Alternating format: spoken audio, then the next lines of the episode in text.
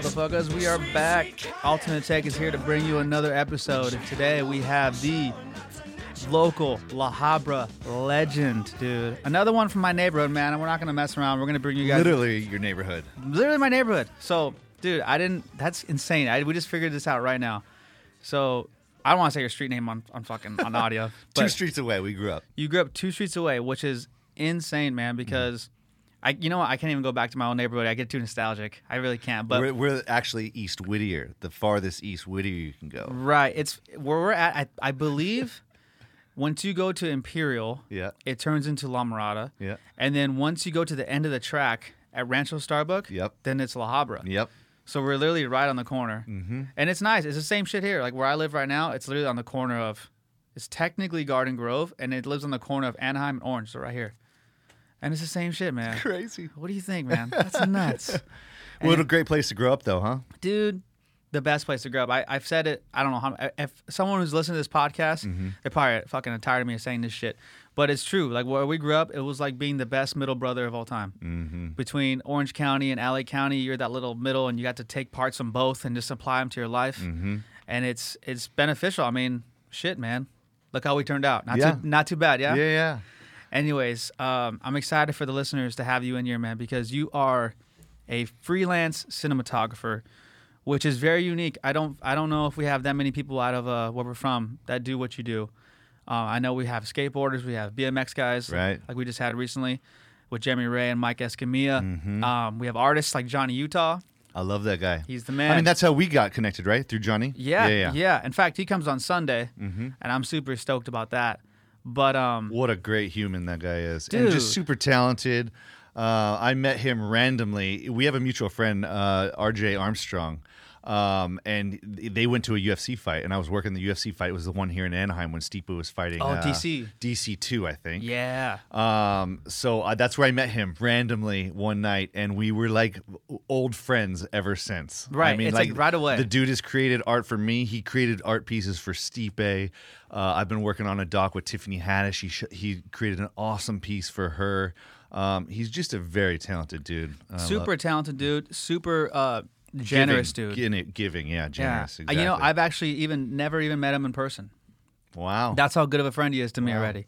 He's already like, I don't know, like just he's heard about the podcast and he's been the biggest supporter. He's tagging me in other people's Instagram saying, "Hey, you should go on this guy's show. He's repping La Habra." I love it, dude. that's awesome. Yeah, so I'm excited for next Sunday. Cool. But um, yeah, dude, like I said, you are in a very unique business. You've been on projects with Showtime, with NBC Sports, with fuck, dude, a ton of people. Like I'm missing out with the UFC, like you mentioned. Um, how did this all start for Aaron Mendez, man? I'm sure you can go way back into when he started even picking up a camera and started doing this. Well, I mean, yeah. That, if you want to go way back, that's what that's how it kind of started. The first camera I got in my hands was, you know, the a Sony eight millimeter. It shot on tape, wasn't digital, um, and I was shooting bike videos with my friends down at the pit. You know, I was I was chasing in the footsteps of Mike Escamilla and Oh, those guys. nice. Like I, he was the legend uh, from La Habra. He was the, you know, I knew about the roof gap over there. I was the first one in my group of friends to go jump it myself. I didn't do crazy stuff over it like he did, but you better believe I climbed my ass up there, Hell yeah. lugged my bike up, and did it three times. Got it on video. Um, so yeah, that's where that's where I kind of like cut my teeth. I my dad was a was a uh, a camera operator in the industry. He he worked on like Bosom Buddies and Family Ties and Charlie's Angels. Those Wow. those old like you know not old but early 80s 80s uh, shows so we always had like kind of technology at the house. He was always bringing cameras home and and yeah it was it was around junior high where i probably got my first camera and started kind of trying to make some videos. And it started with sports shooting bmx skating. Um, i did and, and when i got to la habra like i was like i was that that dude who could jump around to all the different groups i don't know where like Same, you, you know there was Yeah. clicky over la habra Very. i was I was literally a dude who could I, I could hang with the jocks because I played soccer. You know, I played on varsity soccer. I I was in band. I was in the marching band over there. I was a drummer. Oh, so, shit. So I did that. My brother was like the actor theater guy over Okay. there. So I played drums in the sh- in the theater shows, and you know I hung with the bikers and skaters. So I was like I I was rotating around the groups. My brother actually went on. He was a, a Blue Man in Blue Man group. Oh, no Um, shit. Yeah, yeah, he did that for like three years. He did That's out, out insane, in Las dude. Vegas. Um, so yeah, I mean that those are the earliest days of uh, of picking up a camera and trying to get creative in in that way. It's funny. It's funny you mentioned that, dude, because um, I always had that same sense about myself in high school as well. I had friends all over the place, and it's it's. I feel like it's super beneficial to my life now, especially to the podcast. I mean, it gives me the ability to talk to whoever. Yeah. And then at least fucking function in the conversation and not sound so ridiculous. Yeah. Which I'm sure I sound ridiculous most of the time, anyways. But um, how, do you believe that's helped you a lot in your business? I mean, just being able to adapt like a chameleon for sure. I Yeah. mean, just to be uh, in what I do, it's you're just managing people's um, um, expectations and um, and you know you you work with a, a wide range of different people. You kind of have to adapt yourself. Every job, you know, I, I get with a new group of people. Sometimes, you know, some I do repetitive jobs for NBC Sports and the Olympics and the UFC people I see the same time, but I'm a hired gun. I'm I'm a freelancer to the core. So I'm always constantly working with new people and you kind of you got to figure out how to adapt and and fit in with that. I think um you know, out of high school, I, I did a, a few different things. I did. I worked at uh, Knott's Berry Farm. Uh, my brother and I were in like this drumming kind of stomp kind of show at Knott's Berry Farm. No shit. You know. Knott's Berry Farm? Yeah, of course, yeah. It's like our local. Uh, you know, it's like Yeah. it's the the stepchild of Disney. It is. in in Orange County, but Yeah. it's great. We and then we both got hired to do to do stunt shows there. So then I was doing, I was dressing up like a cowboy and doing high falls and doing stunt shows. And, and my brother kind of drug got, got me involved in this. He was more the actor theater guy, and I was just like, you know, I was more naturally. I, I was into athletics, and so the, the idea of doing stunts was rad to me, stage combat and stuff. And that landed me. I, I, I got a job up at Magic Mountain, and I was in a Batman stunt show where I played Batman and Mister Freeze. up there. Wow. And then I got, and then in, in when this park over here, Disney opened up the second park, the California Adventure. Um, there was a new parade, and they they had an eighty foot long float with with ramps on it. And so they were hiring four BMX bike riders. I found out about this audition, so I went over there with three of my buddies. We all four got hired, and next thing I knew, I was I was performing in a parade on a BMX. So I was a pro BMXer. I was a pro BMXer for a very small period of time. But uh, that's how I kind of was jumping around. And then 2002 ish, I'm gonna I'm gonna tie this up nicely for you about adapting and being a chameleon. 2002, I went I went into the real estate world. My my uncle was a um, Wow. was a broker out in Corona Riverside where it was just blowing up. So I'm like, well, maybe I'll just go try this this thing. And so I, I first started by shooting pictures and videos and stuff for all of his realtors, and then I realized, okay, I could make a lot more money if I was a realtor myself. But what that taught me was, you know, I did open houses every single weekend. I put up 100 signs, expect to get like 50. The, the real estate market was booming at the time. I'd put up a bunch of signs, I'd get a bunch of people into this open house, and, and literally my job was to was to earn somebody's trust in a in a very short amount of time. Right. Right? Like they're walking in, you got to feel them out, you got to read the body language, you got to see how the husband and wife talk together. And so if I could earn their trust, then I could like be their realtor and, and take them around. So I think that skill is what is what you know being a chameleon and adapting to how people talk and to make them feel comfortable with you that's the skill that i utilize most in this documentary sports world where i'm i'm I'm I'm next to the I'm close with the athletes. You got to make them feel comfortable with you. And like what you and I were talking about a little bit before is like once you do that and they're comfortable with you, they let down the guard and you get the most authentic version of them. That's so interesting, dude. Like because your technical skill is to sit there and to make sure that you're you're getting everything on camera and and and ma- making it a masterpiece, which you do obviously. But what they don't realize is actually the hardest part you really have to do is not that. That's something you've already perfected. Yeah. Be a human. Be- Yeah. Be, be able to connect. Yeah. Be able to earn somebody's trust, have empathy, and make them feel put them in the sweet zone so that they appear to be the most uh, like themselves. Right. and the to me the earliest I mean everyone knows like real sports with Bryant Gumbel and those things. Those Sure. are kind of probably the earliest sports I guess would say, but uh, the earliest for me that I really found in love with the sports documentaries was uh, the 24/7s with Yeah. Mayweather. Yeah. Dude, those are my favorite, man, because those really that's when it really kicked off. I don't even know. I think he started that. I think he was the one that really had the idea for it and I don't know the details on that. Mm-hmm. But you do a lot of work like that where you're so close to the athlete. Yeah. And that's uh, it's. I mean, the your closest one would be Stipe, probably. I would imagine. Stipe is one of the dudes that I've worked with uh, the longest. I mean, I met him probably 2013 or 14. I was uh, I was working uh, for a production company, Positive Image Video, and they they were doing a lot of these uh, side programming for the UFC. So they were doing a show.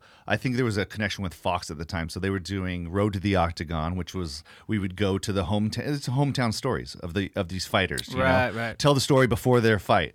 Um, and then so yeah, I've been I've been going to Cleveland and shooting with him uh, for probably seven or eight years, and you know talk about just salt of the earth, greatest dude in in the in the business. Um, he's a great guy, and we really hit it off, and you know we're buddies now, and it makes our working relationship awesome. Easy. you know, because they accept me in. I'm part of the family.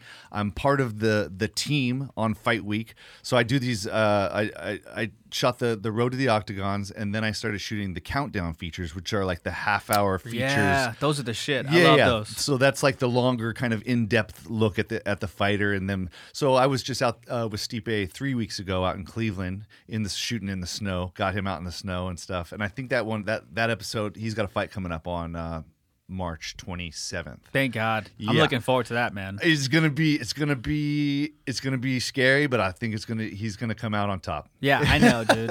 you know, he's one of my favorites, man, because because of that. I mean, like as growing up as a as a boxing fan mostly in my life. I didn't become a Sure. UFC fan probably till like I don't know, maybe till like 17 Mm-hmm. or so. It seemed kind of like archaic and brutal, and then I didn't because I did, I wasn't aware of how beautiful and how technical the sport was. Mm-hmm. When you don't see it, you just you don't know what you're talking about. So I was like, I don't even know what that is, but I knew boxing because I'm Mexican, so we know all that shit. Mm-hmm. And my the favorite thing they used to always look forward to was the post interview fights with all the boxers Yeah. and how they sounded and how professional they were and how and how uh, classy they were. Yeah. That was the one thing you look forward to the most. Yeah. And um, Stipe gave me that gave me that for sure uh, vibe. And considering a lot of UFC fighters are trying to sell tickets, Mm-hmm. they're trying to get fans, so they act outrageous and they might say things that aren't really their personality. Stipe don't give a fuck about that. He's authentic to the core, Right. And it's been his his detriment. I mean, really. I mean, the because the, UFC doesn't know how to push a guy like that. Yeah. they know how to push a guy like a Conor or somebody who's Easy. who's controversial. Stipe's doesn't do that. That's Right. not his natural his natural thing. And and when he feels like he's he's getting thrust into that, he shuts down. Yeah. You know, so he says, "I'm gonna go be a fireman." Yeah, fuck no, off. fuck off, I yeah. love it, dude. I love it, man. And that's and I think that's beautiful. And um, it's it's almost it's almost destiny that he met somebody like you that you guys can just click right away, and it's it's evident. I've seen the videos with you and Stipe, and it, you, you really do get the best out of him because. Leading up to that, like you said, I don't I don't remember seeing like much personality probably, and it's not because he doesn't have one. It's because he's like, eh, I don't feel like showing it. But you brought it out, which Yeah. is huge, and I, I think that's great, man. Well, it's only because we're we're buddies now, and he he truly, you know, he's accepted me, and um, I'll tell you what, there's nothing like being that close to the fire with an Right. athlete, being that close to see this, to see the preparation, to see the game plan, to see how he communicates with his coaches, to see how how the whole plan comes together. They watch tape, like literally. Tell me who else gets that unless you're part of the team. Like who Yeah. else gets that privilege to be to have a front row seat to watch that happen Right. right and and uh, that's that's what i'm most fortunate about with shooting with athletes and stuff you know you you get to see them in their truest form you know they're physically exhausted a lot of times mentally exhausted you get to see w- the true essence of them whereas most fans only see this curated um like video of of how they want to be portrayed you get to see everything everything. Yeah. man. and these guys are preparing to go to war. It's- you know, and you're just like, I'm, I'm gonna get it on video for you, and I'm sure, I'm sure they love it. I'm sure. Do they get like? Do you have like a a separate like a edit that you give them separately? Maybe that has like a little bit more. Into Uh, you know, like what? that. I, recently I've been taking a lot of pictures. I've been while I'm while I'm shooting. So when I'm when I'm shooting with Stipe, I'm usually shooting for a client, right? I'm, I'm shooting um, for the UFC uh, countdown. So all that footage that I shoot goes back to the UFC, and they use it for their for their features. Oh, okay. The the the other thing I do with Stipe, and I've done it with a bunch of people, Donald Cerrone and, and a bunch of guys, is I shoot on this show called Embedded, which is a YouTube uh, show with daily edits. So essentially, so like in a couple in a week and a half on the 19th, I'll go out to Cleveland and I'll and I'll embed with Stipe and his team, and I'll start shooting him as a one person crew. Right, I, I shoot, produce, run my own audio, everything. Holy shit. And I'm building little scenes essentially. And so these are these once once I shoot this footage, we upload it to the cloud. Some editors in Vegas start cutting together daily episodes and that's what the fans see on the UFC page for Embedded. It's it's this daily look into what each fighter's doing on on that day, right? So then I'll I'll stay with him from uh, the Friday before the fight. Uh, I'll travel with him to Vegas on Monday. We'll sp- I'll, I'll lock down the hotel, spend the whole week with him until he actually fights. And so, you know, that's the, I'm doing that for the UFC, and the UFC takes that footage and cranks out these daily episodes. But you know, I have been doing. A, I, I bring this 360 camera everywhere with me. This is me. cool, dude. I uh, uh, I've I put a 360 camera here on the uh, on the desk here, so w- we can review this footage later. You Uh, see my fucked up eyes? it looks like I got beat up shit. I'm just tired, everybody. Leave me alone. That's funny, Matt. How and how quickly would they need like I believe there's got to be a lot of talent behind editing everything and like and they're probably like crunch time. Like, hey man, we need this shit. You're like, I just shot it, motherfucker. Give me some time. everything's fast. Yeah. it's a super fast world. But which uh, it's good is it makes you make you know uh, raw decisions that you know you don't have time. You don't. They they always say like editing's never really done. You just fucking run out of time. Yeah. that's really it. That's like, bro, your pro- the project's due. That's I, true. And, and, like, I mean, to back it up a little bit, I've done many different kinds of before I got involved with pro athletes and shooting stuff. I, dude, I shot weddings. I, I was like, Wow. I, I did. You well, okay. So I I did real estate from like 2002 to 2009 ish. So I I saw both ends of the market. Like it was cranking, it was crazy. Money was falling off of trees. All you had to do was have a basket big enough to catch all of it, right? Yeah. And everybody was buying homes, and then it went. The market went off the cliff, and so I had I transitioned my business to um, short sales and bank owned homes and there's money to be made in every every market but it wasn't fulfilling. It wasn't fun anymore. I wasn't helping people like achieve their goals of home ownership i was helping them negotiate the keys back to the bank you know? Yeah. so that's when i was like okay well i need to get out of this. And uh, i shifted gears and one of the first things i did was uh, shoot weddings because it was i was like okay well i have cameras. I kind of know what to do. Let me just try this wedding thing out. I could it was like a small business i could run on my own and so I did that, and then I hired buddies to come in and shoot with me, and then uh, I started doing same day edits. So I, I I would I would shoot a whole a whole wedding, and then as it as as it went to the reception, I would have a buddy keep shooting, and I'd get back in a room and I'd edit together like a four minute piece that would play at the reception. So I so I, I gave myself like an hour and a half. That's to, like, fucking to- cool, man. Well, yeah, it's it, it was it was it taught me how to make authentic choices, also how to shoot for an edit. So like if I'm shooting it in sequences and I know in my mind how it's going to go together in an edit, then it's easier once I get into the edit. You know, I, I and that taught me to just be efficient with my shooting and shoot in sequences. And so that I mean, dude, the wedding industry gets gets dogged on all the time. And sure, there's some hacks out there, but it is the it is the workhorse. It, it's what taught me most efficiently how to be successful in what I do now. Well, you know, it's funny. Managing people's expectations, Yeah. having to wear a bunch of different hats. You know, you don't get somebody else to charge your bat. You got to do it all. Right. It's funny you mention that too, because I, I remember like there and it happens to everyone who's watching. Like let's say it's a football game, Mm-hmm. and then there's like a really cool play that happens, and then two minutes later there's a commercial, and then the commercial has the replay of that, and they made it cool. You're like, how the fuck did they do that so fast? That's Mm. something you've I'm sure already done. You, you just did it with the weddings. Lots of talented dudes out there. Yeah. That's insane. And then specifically the wedding part, I think is interesting because, um, you the way I you described that was like I have a camera. This is what I want to do, and it's not necessarily what I what I want to do as my main goal, but it's but it's part of shooting. Mm-hmm. I think that's huge because even with like a comedy, I started doing stand up comedy a couple years ago, mm-hmm. a little less, but mm-hmm. not consistently. Just like I finally had the balls to go try it, and I did it. I did okay. Good for you. I mean, And, uh, that's just tough work. It's it's tough, but it's also like it's because you're dumb. That's why it, you even have a chance at it. Yeah. You know, so it's kind of like that's why. But um, you know, I was doing that, and I was like, I just need to get uh in front of people in general, and so I did. I started speaking a lot more. Uh, I got like uh, hired for some motivational speaker things, some from way back in the day. It was pretty cool.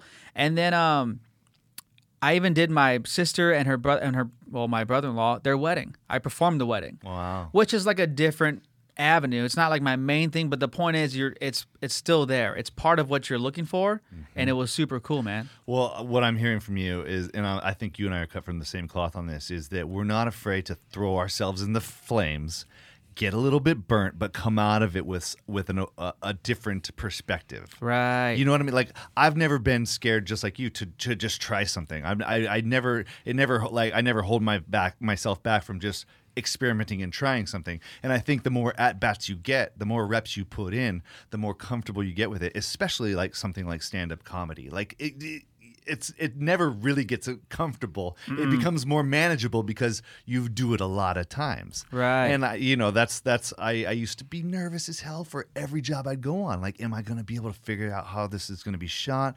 How am I going to light this? I I used to freak out quite a bit, like anxiety the night before, and I don't so much anymore because I've thrown myself into so many ridiculous situations. Yeah. And in the documentary world, you don't have time. You have to make quick, authentic decisions, and you don't have time to light stuff. So, so now we'll place this person over by the window where the natural light's coming in. So once you do that enough, then then then you you just get more comfortable with it. Right. Does Right? do you think the freak out hits you like hours later?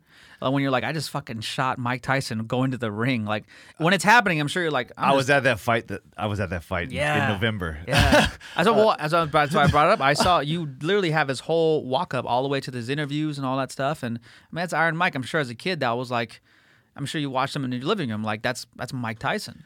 I mean, to tell you the truth, like that's me in my element, though. Like I, I, I, I get the camera side of it, and and once I'm like working, I'm like I don't think about that. stuff. Right, of course, yeah. It's it's like the night before, you kind of get a little anxiety about it. Like, wow, like how am I going to do this? What's going to happen? There's so many uncertainties, uh, especially in the doc sports world. There's not a lot of it's not planned. You Yeah. you have to be there. You have to be ready to capture moments as they happen. Like you you don't get second chances with an athlete a lot of times, right? That's fucking crazy. I mean, it's, you it's don't get true. second chances. But th- guess what taught me that? Fucking weddings. Yeah. You can't. Uh, I missed that shot. Can you walk down the aisle again? like no. Like Yeah. you get one shot at it. So it teaches you to just kind of think ahead, um, have a meticulous mindset about your gear and and and.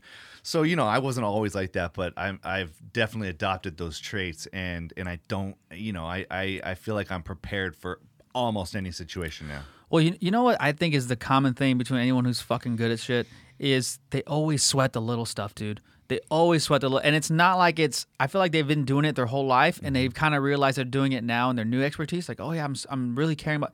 You, you've been doing that forever, mm-hmm. probably just in different things, mm-hmm. but. Everyone who's great at something sweats the little details. For me, it was always like applicable to baseball. That's what I did as a kid, and everything mattered. Like the first pitch mattered, the second pitch mattered. Like if three two count matter. Every count fucking matters, and it matters more than any other thing. And if you don't treat it the same, it was like then you're not playing. Yeah. fuck you doing? So It- true. yeah, and it seems like you're definitely doing that.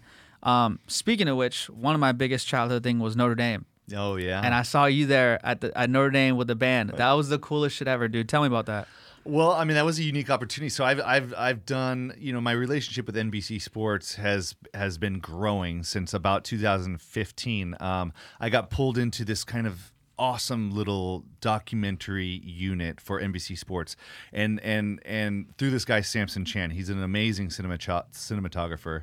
He brought me in under his wing, and I became kind of, you know, I use gimbals, and I'm, I'm I I do a lot of drone stuff, and I so Yeah. I'm like kind of um, you know, I'm the gadget guy. I like to play with a lot of different camera toys and move cameras in, in different unique ways. Well, that filled a big a big gap for Samson, right? He he's a guy who can sit on a long lens and nail like a pole vaulter's hands getting chalked up from across the field. Oh, that's so, cool. So we our our shooting styles really kind of merged, and so he brought me in under his wing and brought me on six trips down to uh, Brazil for the lead up to the the Olympics there. Um, you know, these were these were documentary stories shooting the sights and the sounds and the music and the food of the host country, Brazil. So we went all over. I was on the Amazon with Tom Brokaw for a week on, on a boat. Like crazy, we dude. we we I shot with Bob Burnquist and and and um, Shaun White down in in um, in uh, where were we? Oh, we were in Rio. He was opening up a skate park down there um, for the Olympics, and so. Um, get me back on track. What was I talking about? The Notre Dame. Notre How- Dame. Oh yeah. got with okay. NBC Sports. So so so that's that was the documentary features through NBC. NBC. Then I got associated with NASCAR and IndyCar races and and horse racing and, and everything else. And then I got on the radar of the promos division. The promos is like the the they have a little bit more money. You can bring a little bit of a bigger crew to execute a larger vision, right? And so they kind of knew me as as a guy who has a bunch of toys, and so they approached me about shooting a promo for the Notre Dame season with the band on the field. And the first thing that I thought of, the, like I'd been dreaming of this for a while, was putting a light on a drone, flying it above this band in the middle of this field while I would be on the ground, you know, shooting it with my with my gimbal. And so I'm good buddies with, um, you know, I, I do I fly tons of drones, but I am I am so scared of the big the, the bigger drones, right? These big octocopters that carry a big a big uh, camera setup. Um, I'm not into that. I, I like I like controlling the camera gimbal and doing all that stuff. So I, I hired these guys, Wild, Wild Rabbit Aerials. My buddy Drew uh, Roberts, he came out with his whole crew, and they put a 6K light on a drone, which is like a big, huge light that they could pan and tilt around. And basically, I we I was on a headset with him, and he lit this band from above, backlighting them, moving around, and creating these awesome, cool shadows while I was on the ground shooting. And that was like kind of my first little taste into the promos world for NBC. And now it's just another another avenue for me with the the Olympics and, and NBC and what they do. Dude, it's honestly one of the coolest things I've ever fucking seen. It's because the final product. you- I saw your Inst- what's your Instagram again? Uh, Aaron Mendez Films. Aaron Mendez Films, dude. If people have the chance to go look at that, dude, it is. It details everything. It's detailing everything that you're saying right now, and it's fucking gnarly, man. Because you see how much detail you really go into it. Like, um, yeah, like this, like almost like Doctor Octagon type, Yeah. like harness around you. Yeah. which is like the coolest experience because I've never seen that before. Yeah. and that's not what people see. People see the final product that you get to put out. Yeah. and then I think it's it's genius that you even have your own camera on you recording you Right. recording somebody else. Yeah, uh, that's something I started like like I mean, as soon as 360 cameras be, came out and like were kind of manageable, I was I I started mounting it on on me during shooting situations so that I can kind of go back like a self-preservation kind of thing. Go back and analyze like how I how I shot cuz sometimes with the angle you can see my screen, you can see how I interact with people. Like I I like that in order to kind of go back and and revisit certain people I've worked with or to figure out how I shot certain you know it's just it just makes me better by being able to watch myself work so that's what I put it on. I put I, I strapped this camera on all the time,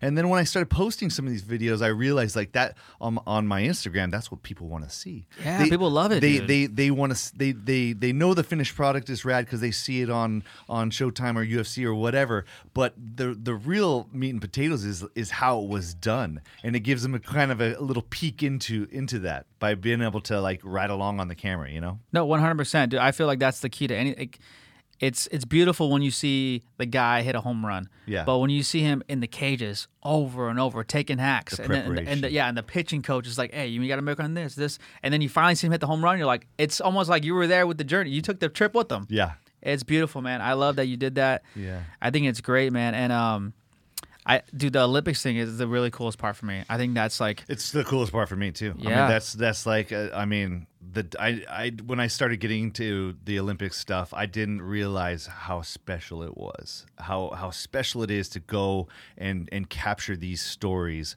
for the whole American audience to see. These documentary stories and then just being there to to, you know, shoot the images that they see uh, for the whole run of the Olympics. Um, Brazil was awesome and and with the Olympics what's what's crazy is is as soon as you finish one uh, four or five months later, they're prepping for the next one because an Olympics comes every two years. So after we finished uh, the 2016 Olympic Games in Rio, uh, five months later we were in South Korea and we were doing the same thing for the Winter Olympics. Wow. And so so then we were there telling the sights and the sounds and the music and the and the food. We spent two weeks on the road with Dave. You know Dave Chang? No, He no. owns a Momofuku restaurants. Um, he's uh, I mean, he's turning into a, a, a, a big a big thing. He's got a production company now. But David Chang, look him up. He's he's awesome. He uh, he uh, we did. A, he's Korean. Okay. Uh, he's South Korean, and he he basically took us on a whole food tour of of uh, South Korea, and we learned about food and the food, uh, the history of the food there through him. That's And, fucking uh, beautiful. Yeah, it was great. I mean, the, it's it's what's cool about these Olympics jobs is you really get a deep dive into a country, into a history of that country, and and there's no better way to learn than to actually experience it. And so, you know, the Olympics were delayed. The Tokyo Olympic Games were delayed a, a full year, but for two years now, I've I've been going to Japan to tell those stories. So, you know, a year and a half ago, we were there shooting uh, sumo, uh, a sumo story, shooting a samurai sword making story, shooting a Japanese garden story. So this has been a long run up, and you know, I would have been there last summer. They got postponed, so so now I'm I'm expected to go uh, for the games this summer. Oh wow. And um, when I'm there for the games, I, I kind of uh, I wear a few different hats. We we shoot with the on air talent, so the, the the talent that's you know like a Ryan Seacrest down in Rio or whatever. Like that's the, our small crew goes and shoots with them out in the city, and then for the rest of the games, it's it's essentially 25 days straight. I I I'm on a tripod with my Red Epic and a super long lens, and my only job is to to capture the best moments, right? In super slow mo. There's no pressure really because it's not broadcast. Like it's not going they, it's not going out to the main broadcast feed. It's all just slow mo recap. So it's it's the sexy stuff that that you see when they're recapping the the gymnastics that happened that day or or whatever the biggest event was. Wow. So it's really I mean it really is a dream job and it's it's amazing to be there where all the countries come together and especially in a place like Tokyo I'm so looking forward to it. It's like you know, I think I've been to over 50 countries now, and Tokyo is right. Or I mean, Japan is right up there at the top of the list. It's it's an amazing, magical place. That dude. have you ever been? No, man. Yeah. I, I really need to go, dude. I especially I love I mean, as a, as a kid growing up, you weren't allowed to be picky as Mm-hmm. an eater. So I fucking love everything. I literally I, whatever it is, I'll eat it. I don't give a shit. So Yeah. sushi is the biggest thing and I've always wanted to have the authentic. Yeah. You know, I want to go there and see what it's really about. Yeah. But dude, I'm I'm with you. I I I got that same sense when I was talking to uh, to Mike, um, who's on the podcast a couple weeks ago or like a week ago, and he, he mentioned that like ha- being well traveled, how much it adds to your personality, how much it adds to your career, how, how much of a better person it makes you, and just in general, man. I think that's what probably most people. You know, we're coming out of a crazy political climate and Yeah. everything, and I feel like. um it, a lot of it is is people don't get outside of their bubble. People don't get outside of where they grew up, and the, and when you when you do that and you travel to other places where people don't have it so good or they have it better, or just to be able to see how other people live gives you this sense of empathy, and then you come back and you appreciate what you have here a little bit more. But I mean. More uh, if more people travel that i mean for sure traveling is what makes me who i am i i, I come back feeling fulfilled and and uh i love it uh, if i it was my if i would spend my last dollar on travel for sure The Being kids from La Habra, see- baby. yeah That's see right. somewhere else I love it. The kids from La Habra traveling around the fucking world, baby. That's what it's about. I love it. And um, speaking of that, man, I mean, there's probably no more travel place. I mean, in terms of like most tourist attraction, we're talking in the comedy store. Mm-hmm. And you did their comedy store documentary, which just came out what 2020. 2020 yeah i mean i shot on i wasn't i wasn't the main guy i shot the the title sequence so i spent a lot of time there f- shooting every aspect of that place shooting every nook and cranny all the back vip rooms where Sam Kinison Sam Kinison donated this this glass coffee table that sits in this back room where it's just notorious it's got like just lines cut on it right and It had ju- to be glass. ju- Everyone knew it. just to be just that place has a character and it's got a you've been there it has a smell that you you can't it's just hard to describe so that that was one of the coolest things i got to do is is really shoot every inch of that place um, you know, and I shot a couple of the big interviews with Joe Rogan on the on the roof. Uh, I was part of a larger team that did that, and um, I I just really love how that doc turned out. I it Dude. was, it was great. What it, It was phenomenal. It as turned a, as a comedian, I mean, as as somebody who does stand up, wannabe. I'm a wannabe. well, I mean, as, yeah. as somebody who does stand up, um, wh- what are your thoughts on that and the comedy store as a as a place? The comedy store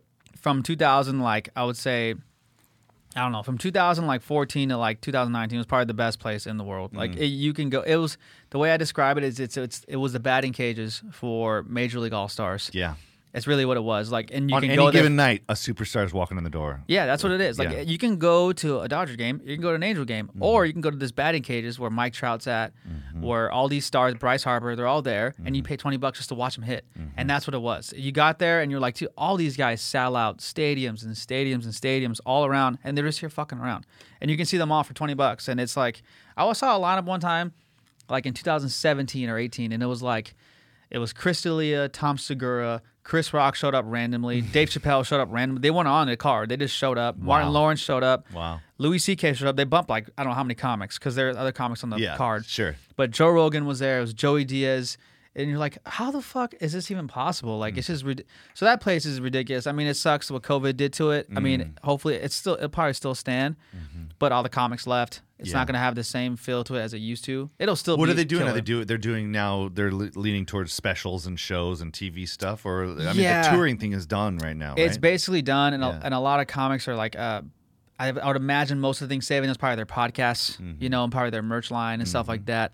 Um, and it, it's hard to keep up because, like, as a comic, for I mean, I'm speaking on their behalf, not on mine, but uh, for them, that what makes them funny is their stories and their Sure. travels, and like Sure. they're not they're not getting any new stories and they're not traveling, so they're like, fuck, like I'm I'm I'm bored of my shit, Yeah. so I don't want to tell you shit that I don't like. yeah.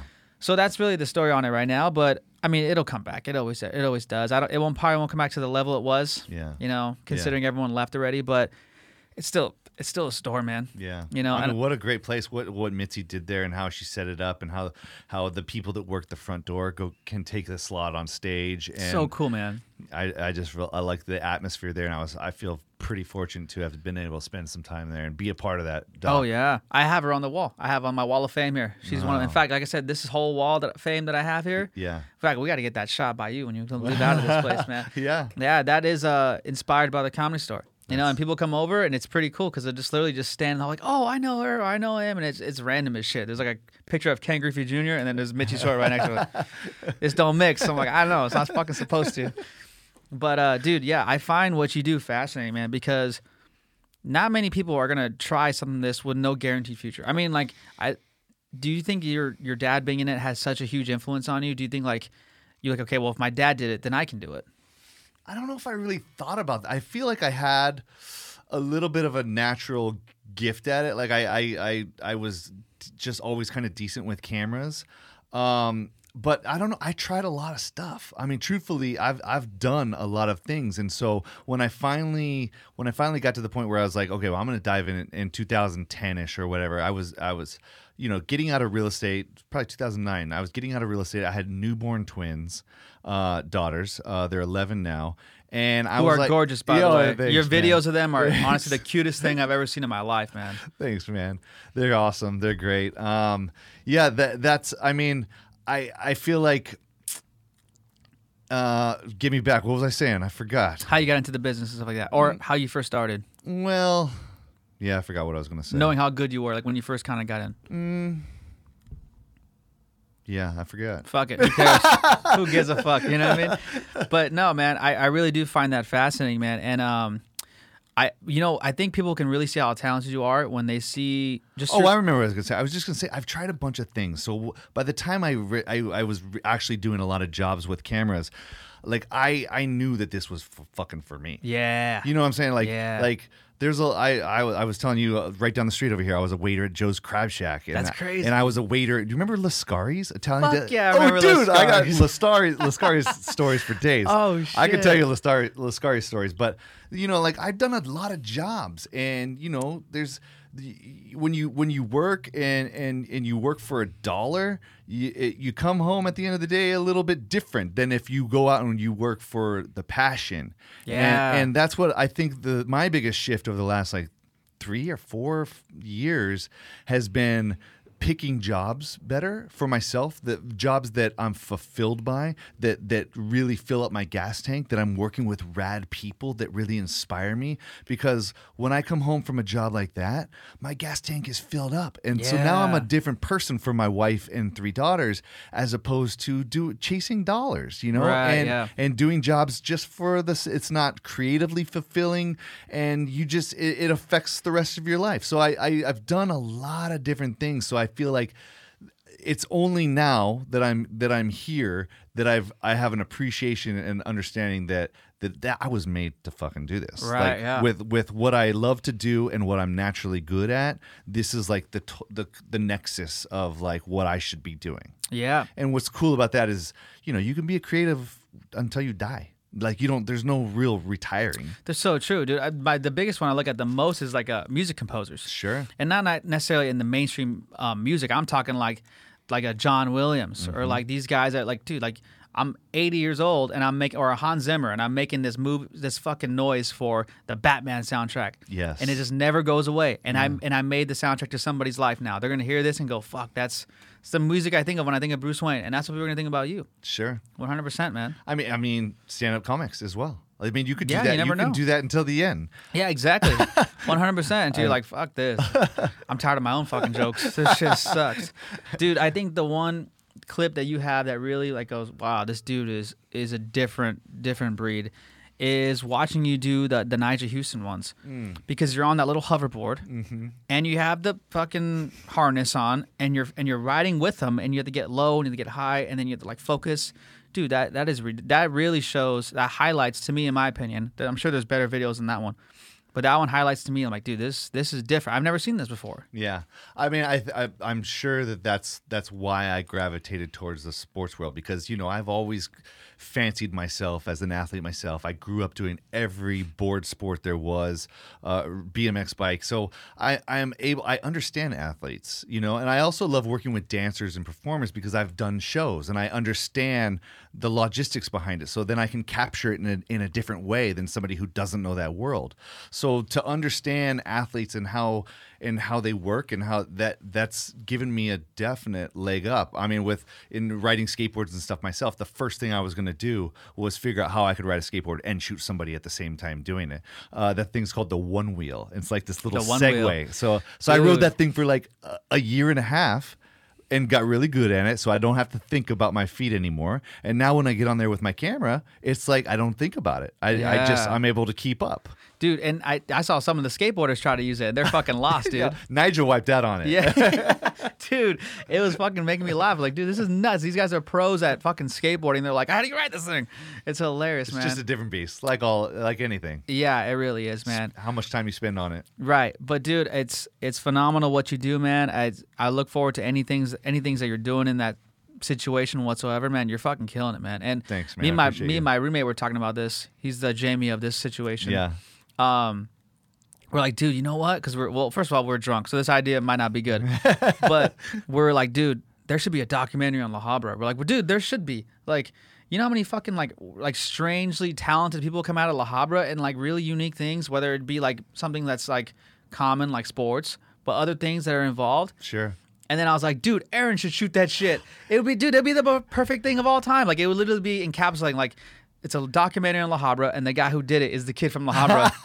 whose Let's let- profession is this? Let's compile a list. I know, I mean, seriously, let's compile man. a list. It's unbelievable. And then the the unique part is like, and uh, Johnny Utah, we mentioned Johnny Utah, is Yeah. everyone who comes back to this city fucking just keeps coming back, and they always help again. They help the Yeah. new generation. I don't see that with other cities that much. I don't know why. Um, You want to? So the it, the truth is, it's in my probably under five year plan. I'd like to go start a cinema department over at La Habra High School. wow. Like I, I would love to, you know, I've got a relationship with Canon now. I can get some cameras. I can, like, you know, my, my biggest complaint when I went to film school, I went to Cal State Fullerton, which was not really a, uh, a film school per se. I got a four year Right. degree in TV, but a, a lot of those teachers, you know, they got their master's degrees and then they were teaching. Like, I mean, there some of them were great, but a lot of them didn't really have the experience, the real world experience, right? Yeah. And so I feel like I could bring a little bit of value to a cinema setup in a high school, start kids younger, start getting some different color po- folks into into this business, Yeah. meaning black and brown people and get get more exposure because that's how it works. You Yeah. to expose them to it at an earlier age so that there's more diversity in our and get more girl like I'm a father of 3 daughters. Like, Yeah. like and they all love playing with cameras. Well, I want to build the world that they're going to be working in, right? yeah So how do we do that? We educate kids at a younger age about and and this world is changing so fast, dude. The, the regular jobs that that these some of these schools schools are preparing kids for are going to be gone. Oh, they're gonna be gone. They're going to be gone. The push to college is like, uh, the, what do you do? I don't even understand it at this point because, like, dude, like, unless it's specific, like what you're talking about, like, you're going to learn a trade, which that's that's what that is. You're learning a trade. You're learning how to function in this specific thing that for sure has a huge job market when you're done. sure. And I think that's phenomenal, man. Because you're right, dude. Like when it comes down to something technical like that, no one gives a shit what you are.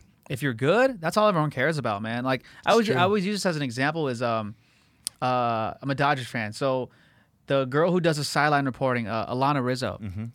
I think like if you just like were to cliche a, a sports fan, you'd be like, they don't like chicks, and like this. But dude, that chick, she's fucking prepared. Mm-hmm. Yeah. she's knowledgeable. She's classy. She knows what the fuck she's talking about all the time, and she gives great interviews. Yeah. And no one notices. Yeah. No one gives a shit about the other stuff because she's good. Yeah. You know, and that's what people respect. Like, we just want someone who's good for the job. And if you're teaching kids from a young age, they'll be fucking killers and they'll be great, especially if it's coming from you. That's ridiculous, man. That's not common. That's not like if you're going to compare that to sports, that's like a fucking star in baseball coming down going, ah, I'm just to fucking start helping out the high school. Like, that doesn't happen. Yeah. So I think that's amazing, dude. I, I mean, I, can you imagine? Would you take that class if you were in? in Fuck yeah. I mean, come on. And you got unlimited amounts of things to shoot from all the teams to the theater productions. Like, like you could really get these kids a head start, and you know, get some equipment donated. And I think that it would, it, would- people would see it more as a viable future, a, a, a viable thing that you can do, as opposed to just going, you know, being an accountant or something else, whatever. Right,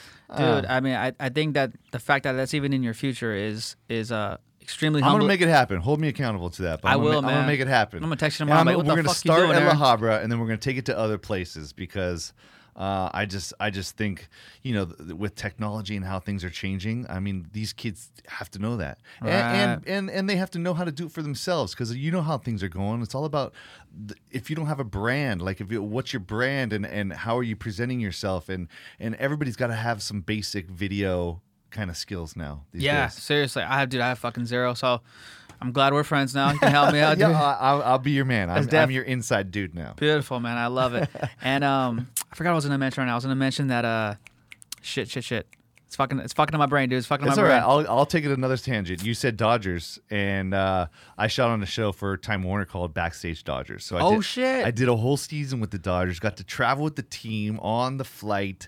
Um, it it was such an amazing experience. I think when was the year where they they they clinched they they almost made it to the World Series, which 17 and 18. okay, so this would have been 17, I yeah. think. Or 2019 is when they almost made it. 17 and 18 is when they made it and lost. seven so i think it was 17 uh like i had the the snowboard goggles on my a bag over my camera and i was in the clubhouse with Wow. with these crazy champagne celebrations and like it's it's it's just crazy to be able to have a job that you get to be that close to the fire that close Yeah, to man. that close to the action Right. It- i mean it just gives me you know I, I don't know what else i would rather do Well, dude, I mean, I feel like you've inspired a lot of listeners, which I mean, dude, like it's you've inspired me. I know nothing about this shit. And I'm looking forward to it now, which is great. What are uh, what are your new projects you got coming up?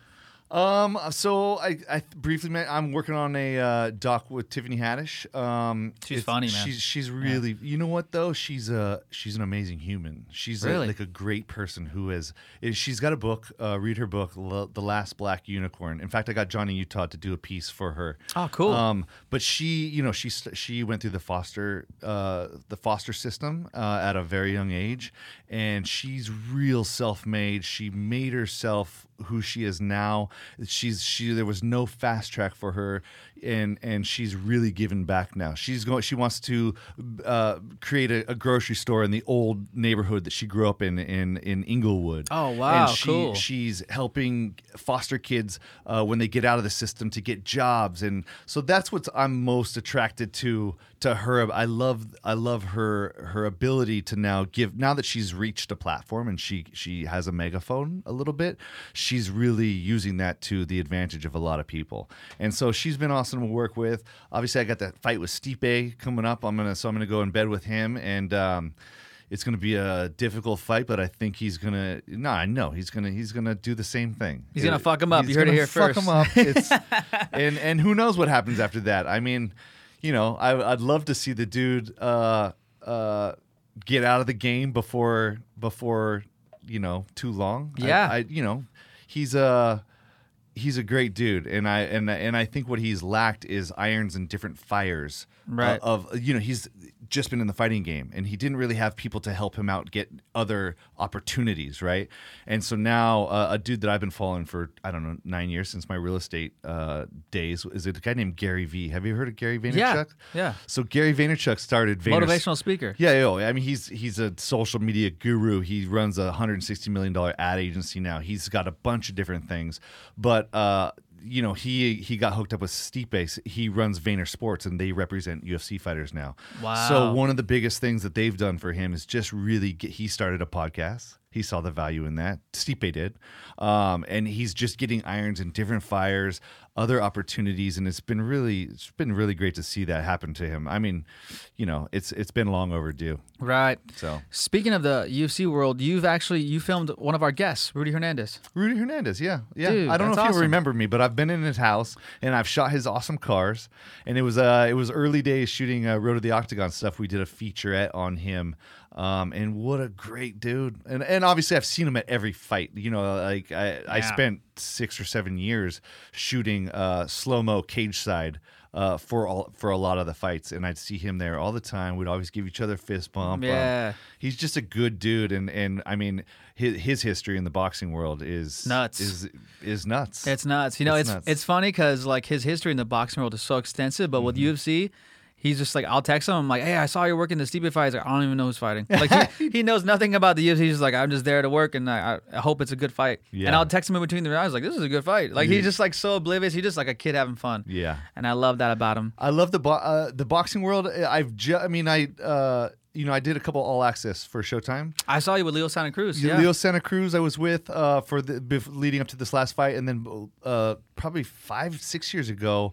I was with uh, Canelo up at uh, Big Bear. He was training for 30 days at, Super at cool, Sugar Shane man. Mosley's house. He's yeah, that's where everyone trains at. and yeah. so we we would get about uh, maybe an hour with him every day. We were up there for 30 days straight and um, it's just a it's just a different world. It's there's there's a lot of you know just more history and and and I, I I love I love the intricacies of the boxing as opposed to the UFC UFC is is you know I, I've I've followed it probably the most out of most sports. Like everybody asks me like I, I shoot a bunch of sports and I don't have like a team in any sport Yeah, really yeah, yeah, that's I, cool. I just jump around. But UFC fighters um, and boxers, you know, th these these guys that you get to go tell their story and you shoot with their families and you see them with their kids. Like I have a vested interest in that now. Like I want to see them succeed. Right. And so.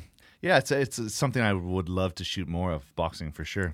where's the where's the Stipe fight? I can be at Stipe, it's going to be in Vegas, I think. Vegas. Yeah. Oh, thank God. Man. Yeah, yeah, yeah. He doesn't. He's not going to travel. The guy who's fighting Francis Ngannou, I think he's based there in, in Vegas now. So, yeah, it's What a good. fight that's gonna be, man! It's what a gonna- fight that's gonna. It's it can either end quick or I hope it, it could be like the last time they fought, or like Stipe Stipe just, smart took him the distance, Smart got him dude, tired. Now, I mean, obviously, uh, this guy's had Francis has knocked out a bunch of dudes since then, um, in crazy fashion.